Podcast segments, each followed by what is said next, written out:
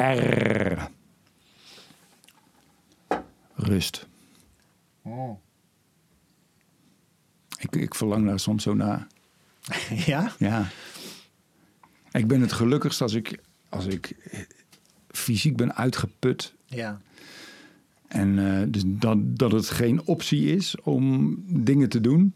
Hmm. Omdat ik te moe ben. En dan dat er een fijne voetbalwedstrijd is. Een Champions Oh, League ja. wedstrijd die je kan kijken. Dus dan ook ja, een beetje dommige prikkels. Ja. Maar rust. Maar daar, daar is ook, dan is het ook van belang dat je niet met iets heel groots zit. In Ja. je ziel of in je... Ja, maar ja, als je zo moe bent. Ik vind fysieke uitputting vind ik eigenlijk wel heel erg lekker. Ja. Ik zou eigenlijk elke dag eh, v- 50 kilometer moeten fietsen of zo. Kost zoveel tijd alleen. Ik heb het wel eens bij. Ik heb het altijd heel specifiek bij. bij dat, is, dat is gewoon maar een collega, kennis van mij, die ik één keer in de twee jaar zie. Bij Paul de Munnik. Ja. Van Agda en de Munnik. Ja. Zo'n grote kerel, een beetje, beetje de, te zwaar, met zo'n zware stem. Ja. En eh, die lijkt zich ook. Ja, die, en dan denk ik. En dan voel ik bij sommige mensen. voel je altijd het contrast met wat jij zelf Ja. bent, toch? Zo'n baken van rust. En dan voel ik ook altijd mijn eigen. Mijn eigen onrust. ja, precies. Het is niet dat je daar dan zelf ook rustig van wordt. Het is meer... nee, nee, nee. Oh ja, shit. Voel je dan. Ik heb dat soms ook bij hele lieve mensen. Of bij hele. Denk, oh, dat is een heel goed, Ja, ja, goed ja. iemand. Ja. En dan denk ik, dan, wat, wat voor geniepigerd ik dan eigenlijk ben. Ik weet, dit, zo, die, die momenten zijn zo zeldzaam. dat je rust Ja, ervaart. dat, dat soort, ja, dat je gewoon kunt genieten van een film. En dat het gewoon mag. En dat, ik vind dat toch ook heel makkelijk, moeilijk in je eentje. Rust. Ja, maar ook met een ander vind ik het nog veel moeilijker trouwens. maar, maar ik kan me bijvoorbeeld herinneren, eh, toen ik nog getrouwd was, of ook wel toen ik verkering had, als dat dan gewoon een tijdje goed gaat en je bent aan iemand gewend, dat als je dan bijvoorbeeld allebei een kater hebt of zo, Hm. dan maak je een soort afspraak dat die dag niks hoeft. Ja, ik ken dat wel. en ja. dan is het ook een verbond. ja. En da, dan, dat vond ik het lekkerst. Want zelfs als ik dan in mijn eentje een, een kater heb, dan is het toch anders dat je tegen jezelf zegt: Oké, vandaag mag ik gewoon films kijken. ja. Dan heb je dat toch nog niet helemaal verdiend. Of er zijn nog steeds dingen die je zou kunnen doen of zou moeten doen. Maar als je dat afspreekt met een ander, we doen gewoon niks, dan zou het bijna. Dan is het bijna het, het, het, het schenden van een afspraak als jij dan toch nog iets zou gaan doen. ja. Dus dan, dat is nog een reden om je erbij neer te leggen, ja. die rust. En dat mis ik wel. Ik heb het wel nu ik bij een, bij een bedrijf werk, bij die bierbrouwer. Daar merk ik het wel, dat ik als ik dan thuis kom.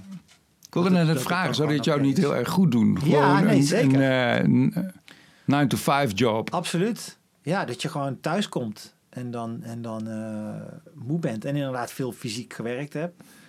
hebt en in dienst hebt gestaan van, van eh, anderen.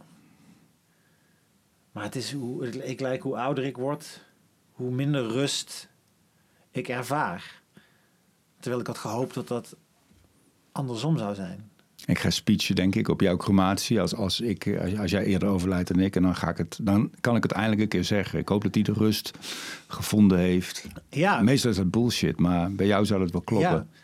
Nou ja, daar raak je op zich wel een, een punt natuurlijk. Dat, dat als, je, als je zo naar rust verlangt, dan kan je niet anders dan dat dat zich soms vertaalt naar een soort idee van. eh, Is de dood dan niet die ultieme rust? En ik, ik heb, bedoel dan niet dat ik suicidaal ben. Maar dat Maar- gaat maar- komen, Henk. Daar hoef je, daar hoef je niks voor te doen. Dat gaat vanzelf komen. Ja, nee, precies. Dat gaat inderdaad Ja. vanzelf, vanzelf komen. En heel soms, op, op momenten, kan dat zelfs wel als eh, een soort troost Hmm. voelen ook.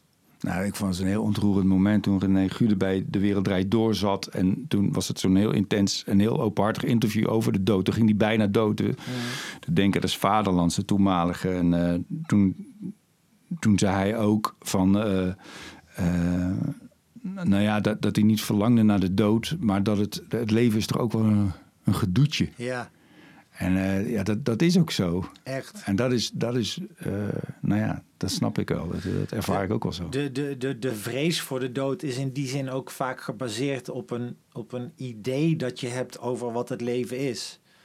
Eh, als iets, eh, dan, dan ga je dan ga je achterom kijken en dan zie je bijvoorbeeld allemaal mooie, bijzondere dingen. Of je gaat bedenken wie er in je leven van, van wie je allemaal houdt.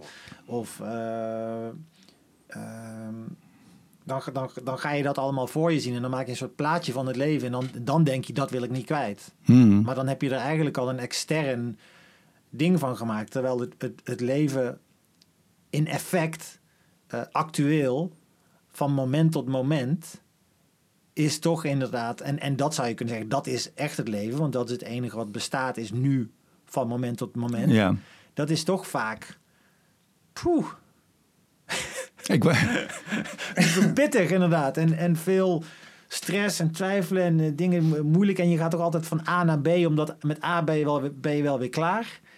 En dan moet je, wil je toch weer een beetje n- naar B, maar dan is B wordt ook weer A. En dat klemt toch altijd een beetje. Dus, je- dus alles, alles klemt altijd een beetje, vind ik. ik heb ook een nare geest dat bijvoorbeeld als, als, eh, als, ik, eh, als we hebben gegeten, ga ik afruimen. En dan soms dan maak ik de rekensom van alle handelingen die ik verricht. Kraantje open, kraantje dicht, Ja. beetje af, eh, borstel. En dan word ik helemaal gek. denk ik, godverdomme man, ik ga, hier ga je dadelijk t- 200 handelingen verrichten. Wat is dit voor waanzin? Ik heb hier helemaal geen zin in. Ja, Met, met vrienden kan ik toch ook wel veel rust ervaren. Ik was een tijdje geleden met, met drie andere vrienden eh, midweekje op Texel. Ja. Weet je, en er was geen fuck Ja. te doen. Kon naar het strand en daar een wandeling maken en dan weer een beetje kletsen en s s'avonds een biertje drinken. Er, waren heel weinig opties. ja, Met mensen waarvan ik weet dat het oké is en dat, dat helemaal geen enkele neurotische gedachte wat van wat, wat denkt die van mij of was, was gewoon, was gewoon Ja. prettig en, en- Ja. en fijn. Dat, dat is wel lekker hoor.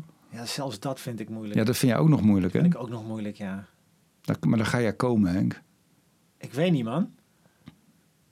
Ik heb, ik heb nu juist zo'n zo'n punt dat ik denk dat ik het moet accep- accepteren dat het niet komt.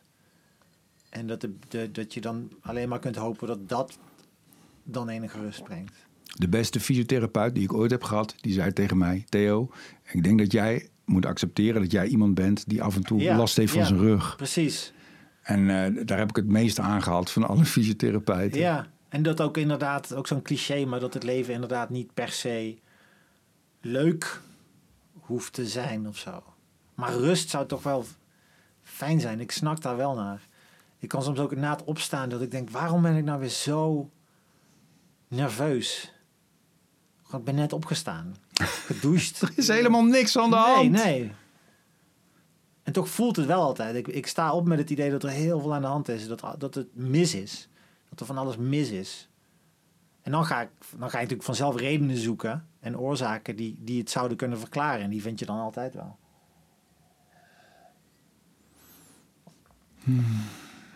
Dus misschien inderdaad, nee, misschien moet ik nog meer 9 tot 5 werken. Stoppen met schrijven.